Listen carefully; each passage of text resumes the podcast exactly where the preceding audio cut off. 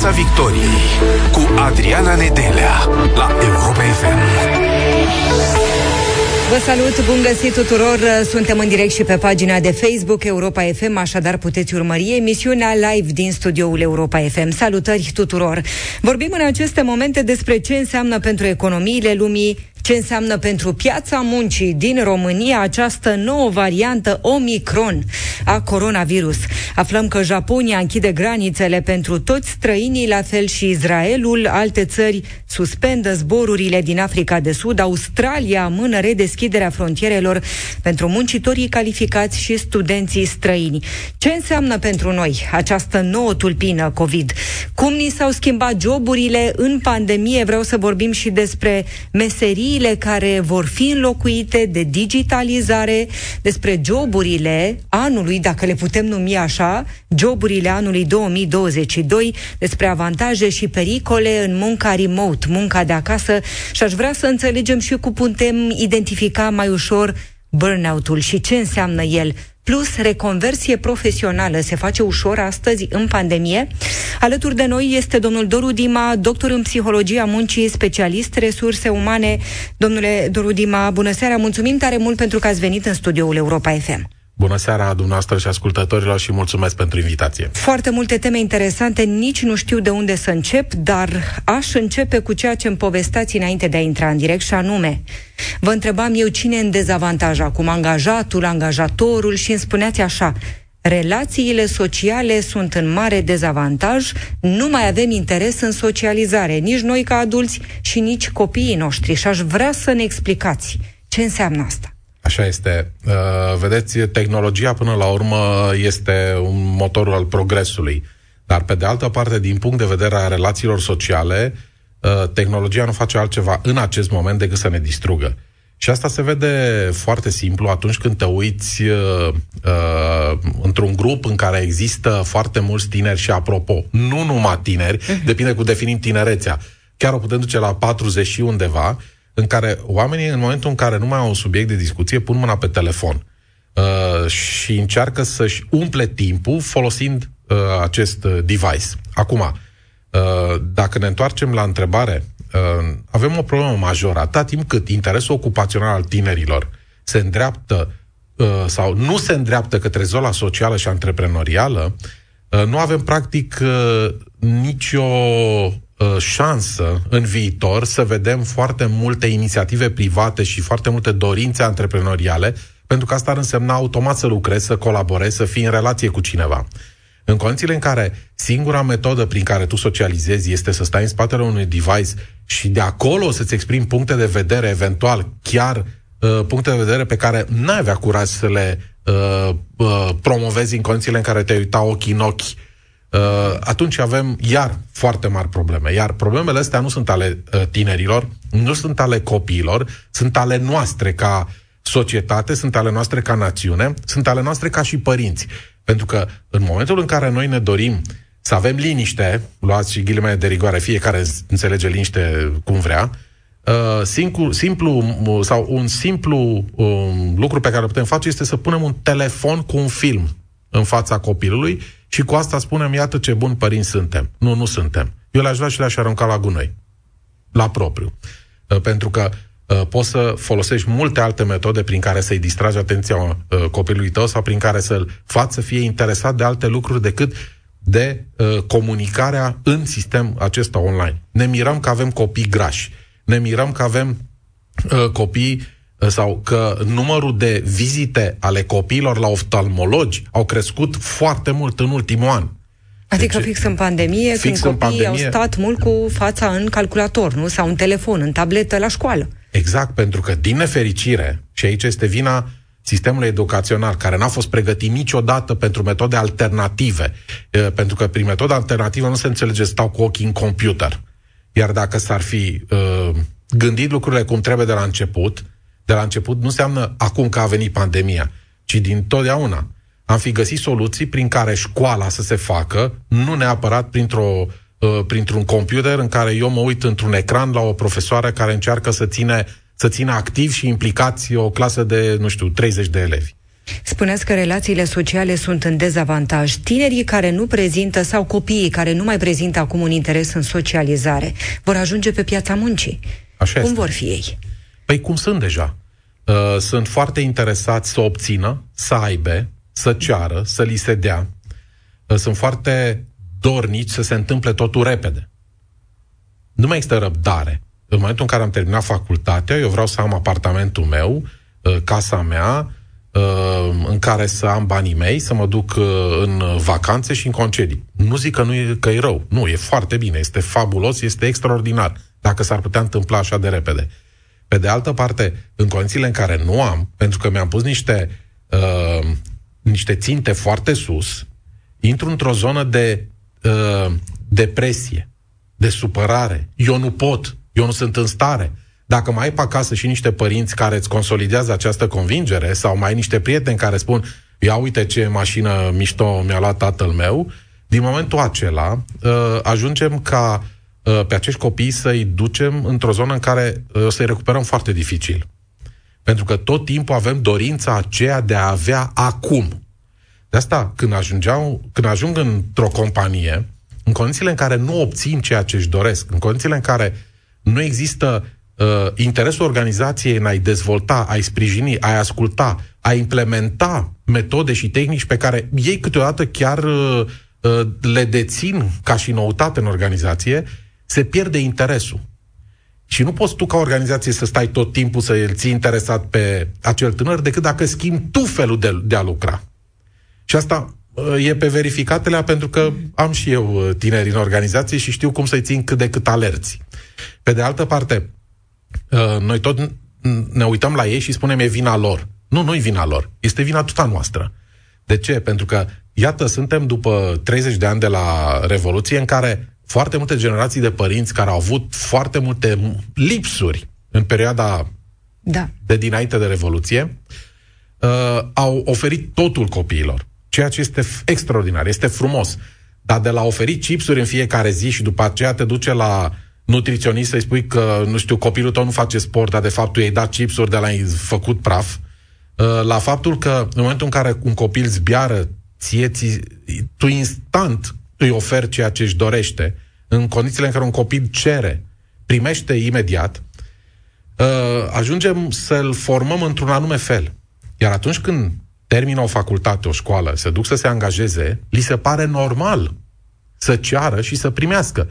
Pe de altă parte, același părinte care acasă este într-un fel cu copilul lui, nu se, nu-și schimbă atitudinea față de tinerii pe care îi aduce în organizație, ci încearcă să se manifeste ca și cu, ca și cu ceilalți angajați. Și în, în felul acesta se ajunge la o fază în care uh, nu mai comunică nimeni cu nimeni, în care uh, 86% dintre angajații din România își caută job astăzi. Oare de ce? Uh, Sunt sloganuri vechi, știi, că fiecare manager își atinge nivelul lui de incompetență. Eu cred că, uh, și acum cred că o să, sper să nu închidă oamenii radiourile, dar uh, 80% dintre managerii noștri și-au cam atins nivelul de incompetență, pentru că, uh, nu neapărat pentru că au greșit ei, ci pentru că au învățat exclusiv prin a-i copia pe alții. Probleme foarte mari. Aptitudinile manageriale spuneți că sunt din ce în ce mai jos în România? Da. Uh, e, din- ne uităm cel puțin uh, uh, pe uh, evaluările pe care le facem noi și facem uh, din cele online sunt sute de mii, uh, inclusiv uh, zeci de mii în România, sute de mii la nivel global, iar pe simulare de business uh, facem câteva sute, o mie și ceva pe an. Și vedem din ce în ce mai mult trei probleme principale, majore, care se replică aproape în fiecare organizație. Managerii nu știu să motiveze, managerii nu știu să delege, managerii nu știu să-i sprijine pe uh, sub, subordonații lor să se dezvolte personal. Ceea ce împreună, de fapt, reprezintă o demobilizare totală a forței de muncă atunci când vrei să faci ceva sau când vrei să construiești ceva. Și probabil a întregii companii. Da, și nu numai asta. Uh, încercam să povestesc în conferințele la care sunt speaker de faptul că managerii trebuie să schimbe un pic felul de a se manifesta. Și anume 20% din munca lor să fie uh, să spun așa, concentrată pe dezvoltarea subordonaților. Iar HR-ul să devină un, un fel de suport pentru acești manageri. Deci, practic, managerul să fie un fel de, uh, nu specialist în HR, dar să poată să, uh, să știe să controleze, să ajute, să sprijine pe cei care lucrează direct cu ei. Pentru că nu sunt mulți aceștia. Uh, am avut tot felul de contre din punctul ăsta de vedere, dar ce ăsta nu-i jobul meu, dar să-și facă HR-ul treaba. Stai puțin că nu-i chiar așa. HR-ul trebuie să spună la dispoziție metodologiile care să te sprijină pe tine să faci lucrurile astea și în felul acesta să accelerezi partea de engagement, partea de reziliență organizațională, pentru că organizațiile se plâng că n-au oameni, odată, după aceea se plâng că le pleacă, după aceea se plâng că nu-și găsesc. Păi, normal, pentru că uh, atunci când o organizație vrea să atragă oameni, degeaba dă uh, anunțuri prin presă și spune, uite ce frumos suntem noi. Uh, veniți la noi că e lapte și miere. Nu așa se informează oamenii și încă foarte, foarte multe organizații n-au aflat. Oamenii se informează de la angajații companiilor. Și atunci, dacă aceștia sunt mulțumiți, dacă aceștia sunt respectați în organizație, sunt motivați, sunt ajutați să-și rezolve problemele, uh, sunt uh, înțeleși în ceea ce înseamnă competențele pe care le au și cum pot să lucreze mai bine în organizație, atunci aceștia o să vorbească mai bine, Absolut. mai frumos și au să atragă alți oameni. Și asta nu sunt convingerile mele neapărat, cu toate că sunt, dar sunt uh, studiile pe care noi le-am făcut de foarte multe ori și în care am scos în evidență faptul că un individ uh, își alege un job în funcție de ceea ce aude de la angajații uh, pe care îi are organizația respectivă într-o proporție de peste 75%. Sau cu alte cuvinte, pentru departamentele de recrutare, uh, cam 75% din banii aruncați pe geam atunci când uh, vă orientați cu promovarea altundeva decât înspre propria organizație. Le transmitem ascultătorilor noștri că pot intra în direct cu noi în câteva minute. 0372069599 este numărul de telefon pe care îl puteți apela. Vreau să ne spuneți cum munciți voi în această perioadă. Cum e munca voastră? De acasă sau mergeți la birou? Ce relații aveți, de exemplu, și cum vă înțelegeți cu managerul despre care vorbea mai devreme domnul Doru Dima? Vreau să vorbim și despre uh, riscurile acestei perioade. Care credeți că sunt riscurile în piața muncii pentru angajați și pentru angajatori? Um, acum vreo 3-4 ani, ăsta este un avantaj al uh, faptului că am, o, am făcut 50 de ani, este că mulți pot să mă dau în spate cu mulți ani să-mi tot aduc aminte de lucruri. Perfect. Uh, acum vreo 4-5 ani, la o conferință, uh, vorbeam despre faptul că un trend în piața muncii, uh, de regulă, pleacă din Statele Unite, vine în Europa și apoi ne atinge și pe noi. Se, num- se numește gig economy și am vorbit despre asta de foarte multe ori. Încercând să arăt că oamenii nu-și mai doresc să fie neapărat angajații unei singure organizații, ci își doresc să fie angajații mai multor organizații. Adică să lucreze două, trei ore pentru organizație, o oră pentru alta, o oră pentru alta, în felul acesta, practic, aducându-și venituri cu minim 50% mai mult decât a, dacă ar lucra pentru o singură organizație. Uh, Statele Unite e un trend început acum mai bine de 15 ani, unde cam 17% erau acum vreo înainte de COVID. Uh-huh. Acum cred că sunt triplu în situația respectivă. În Europa trendul era ușor, cam 9%. Și vorbeam și spuneam, haideți să ne uităm un pic, pentru că sunt joburi în organizații care nu mai presupun în acest moment 8 ore de muncă pe zi la birou. Și toată lumea spunea, nu, nu e adevărat, uh, uh, trebuie să vină la birou să-l văd eu cu ochii mei că muncește. Păi nu așa vezi dacă un angajat muncește pândindu-l. Sau, cum au făcut unii la începutul perioadei de COVID, obligându-i să țină camera de la computer deschisă da. ca să vadă că stă în fund acolo 8 ore, ceea ce este un abuz fabulos. Și atunci uh, lucrurile devin un pic, să spun așa, dificile în contextul în care companiile, ca să fie sigure că își fac treaba, i-au încărcat pe angajați foarte mult. Aceștia, pentru a nu-și pierde jobul, au acceptat. Companiile au considerat că asta este de fapt, asta este de fapt încărcarea în job și s-a ajuns la momentul în care un angajat lucrează până la ora 9 seara. Uh, vedeți ce au făcut portughezii, da? Mm-hmm.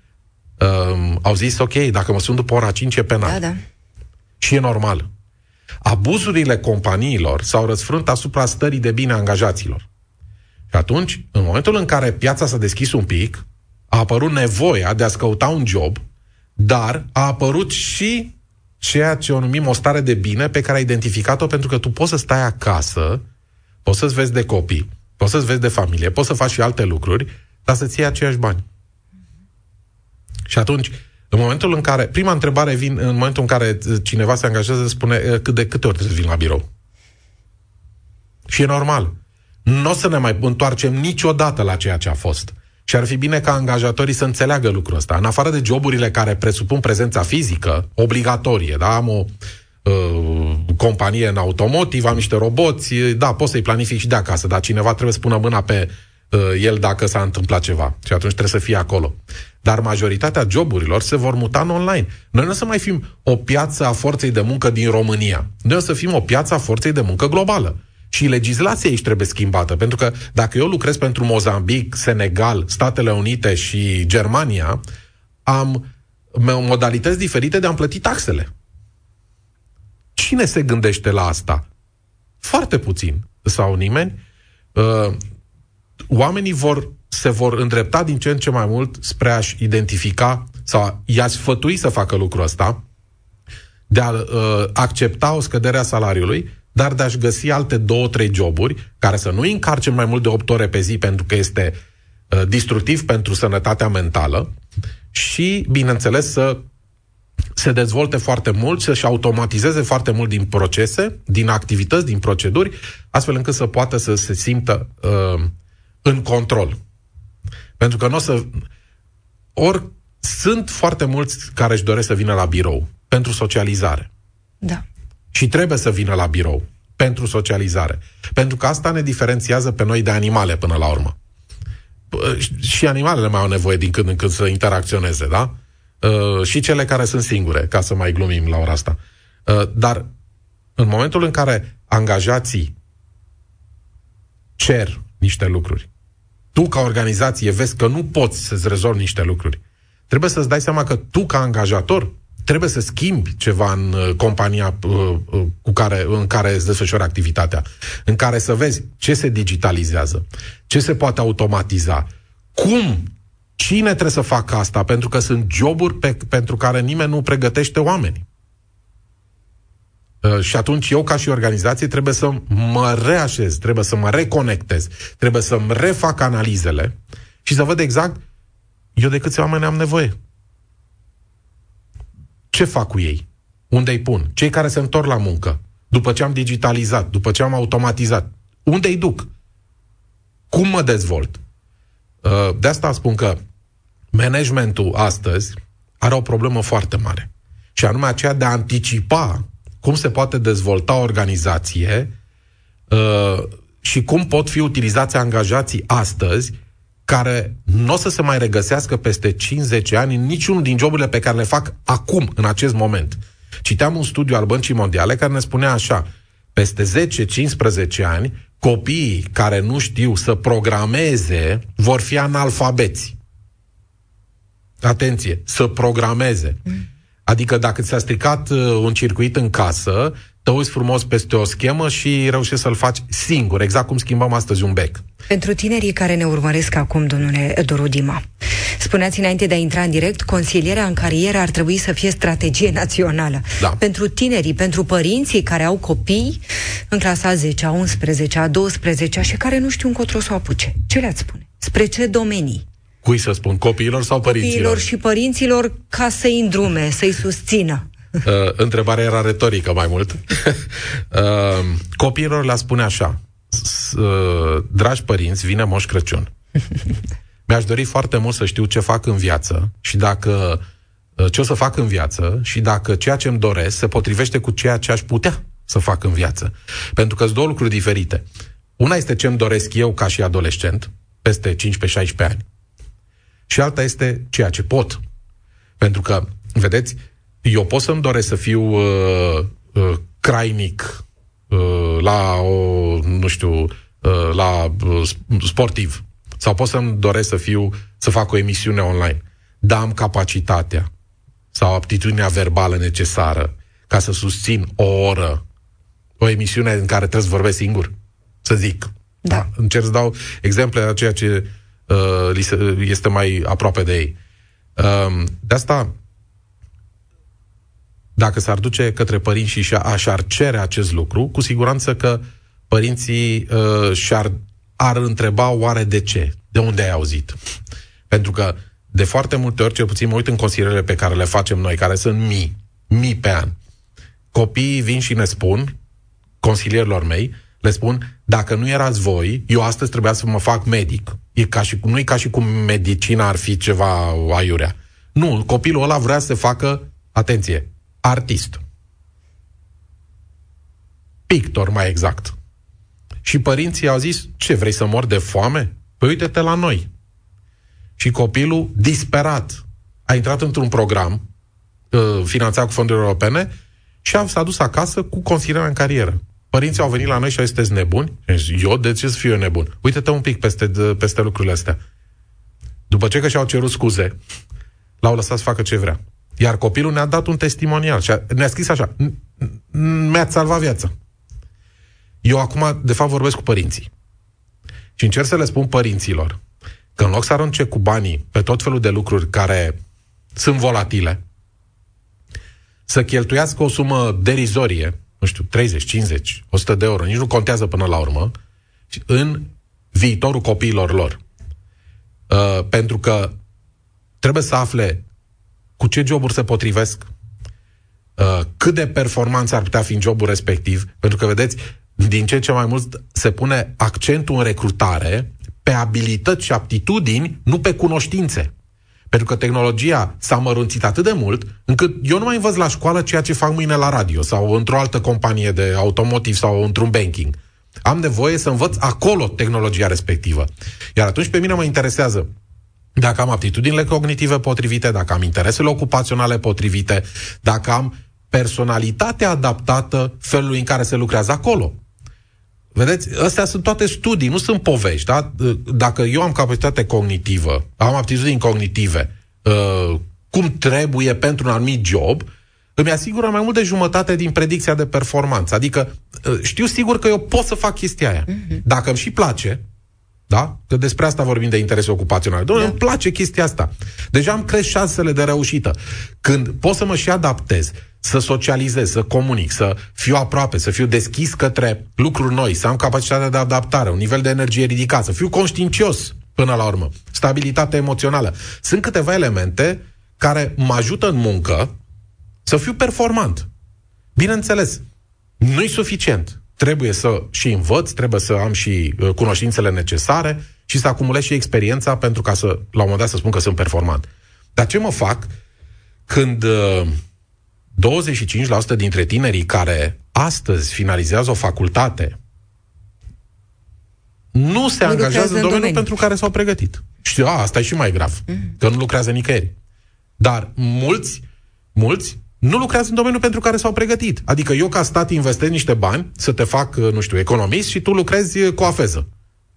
Am toată stima pentru toate joburile, nu a fost operativ. De asemenea, uh, vorbim despre 25-30% dintre tinerii care încep anul întâi de facultate și îl abandonează.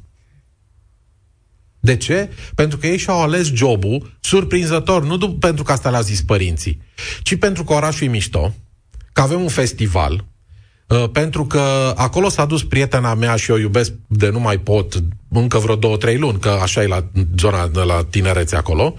Uh, și astea sunt deciziile de carieră care n-au nicio treabă cu potențialul și cu ceea ce pot eu să fac în viitor. De asta părinții ar trebui să rezolve asta și uh, soluții sunt foarte multe pentru a ajuta pe tineri să învețe. Dar trebuie să mai facem niște lucruri. Avem și ascultătorii Europa FM alături de noi. 0372069599 este numărul de telefon pe care îl puteți apela. Cristian ne așteaptă. Te salutăm, Cristian. Bună seara! Ce faci? Mă bucur să vă aud. Și noi ne bucurăm. Uh, am auzit mai devreme că managerii nu știu sau nu sunt pregătiți uh, pentru angajați să-i motiveze. Aș avea o mică remarcă aici. Nu se dorește motivarea datorită uh, problemelor financiare. Pentru că este foarte simplu. Cutuma în fața managerilor este uh, e o favoare că îți dau un concediu când de fapt acest lucru este absolut normal. Și legal? Și este logic ca omul să fie relaxat ca să poată să dau un randament maxim. Despre Trăiești asta, asta Cristian. Ți se întâmplă asta la locul de muncă? Uh, da, se întâmplă la toate locurile de muncă și se știe foarte clar că nu se muncește 8 ore, se muncesc 10-12 ore. Și cum îi răspunzi Lu- managerului? Ce poți să-i spui? Păi nu este vorba de, de faptul că nu există un loc de muncă stabil. Da? Nu-ți convine, ești liber. Caută-ți în altă parte. Adică acesta e mesajul pe care îl primești dacă ai o nemulțumire. Exact, exact. Deci nu este vorba de faptul că ei nu sunt pregătiți pentru asta. Nu, nu vor să fie pregătiți. Domnul Dima vrea să vă și răspundă. Vă rog. Cristian, uh, uh, am zis bine, da? Da, Cristian, uh, da. Ce pot să spun este că ai foarte mare dreptate și aici pot să dau și cifre, pentru că sunt un om al cifrelor și al analizelor, nu vreau să vorbesc uh, aiurea. Uh, am terminat un studiu în nord-vestul, nord-estul țării, pe multe județe, în care am pus o întrebare, și anume, uh, care e motivul pentru care nu ați investi în dezvoltarea angajaților? Uh, exact asta mi s-a spus oarecum. Pentru că nu vrem să plece într-o altă organizație în cazul în care ei devin mai buni. Știți în ce procent?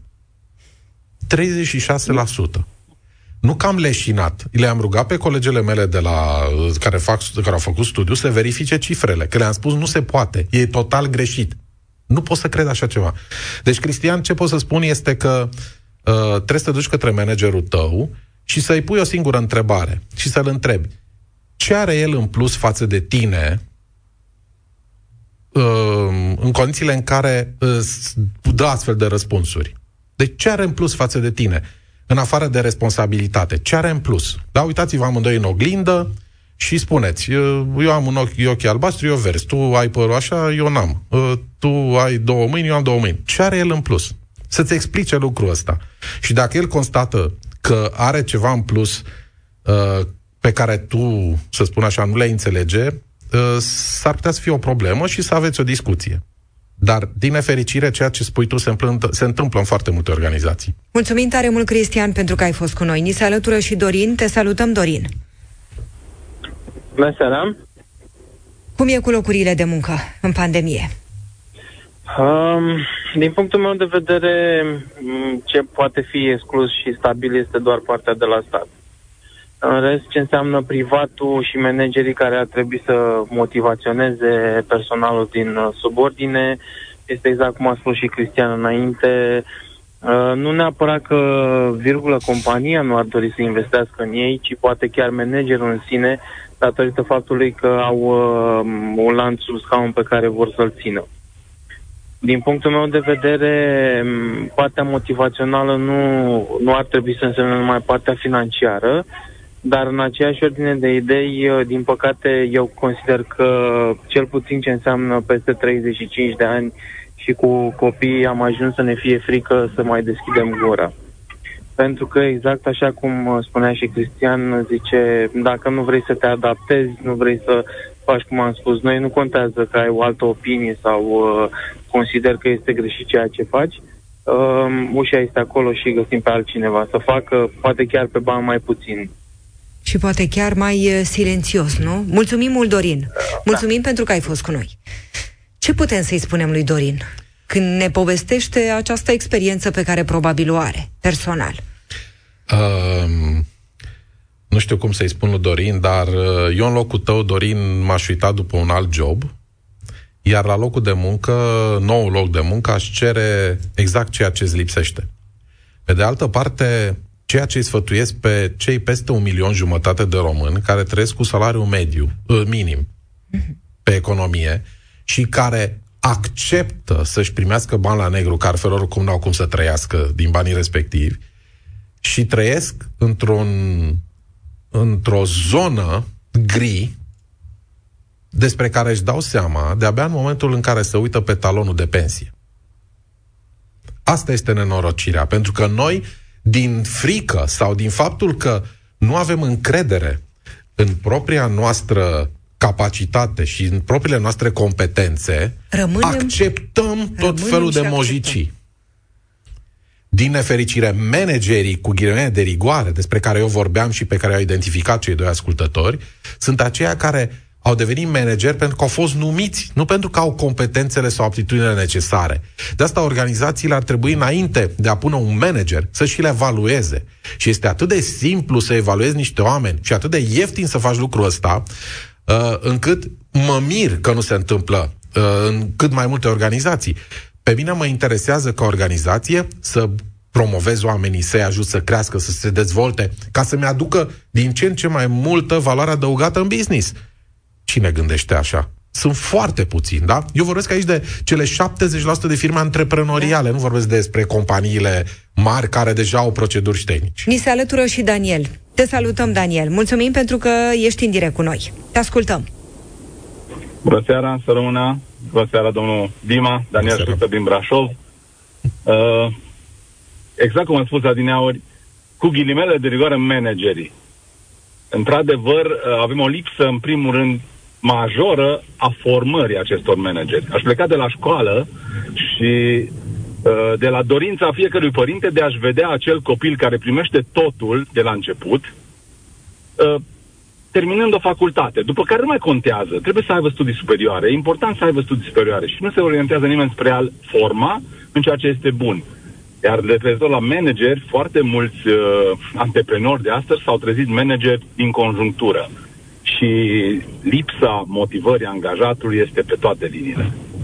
Mulțumim tare mult, Daniel. Mulțumim pentru că ai fost cu noi. Lipsa motivării angajaților. Mai avem doar câteva minute la dispoziție. Domnule Doru Dima, încercăm să tragem concluziile. Care ar fi și beneficiile acestei perioade? Adică ce avem de învățat, angajat, angajator din această perioadă? Sau ce trebuie să învățăm? Uh, să luăm beneficiile pentru angajat.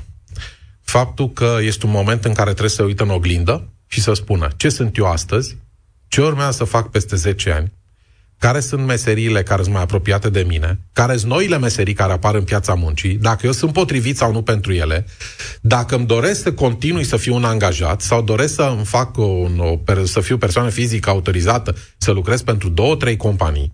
Astea sunt întrebările cele mai importante și, în primul rând, să vadă dacă au uh, potențialul specific pentru ceea ce își doresc să facă. Iar lucrurile astea se pot măsura.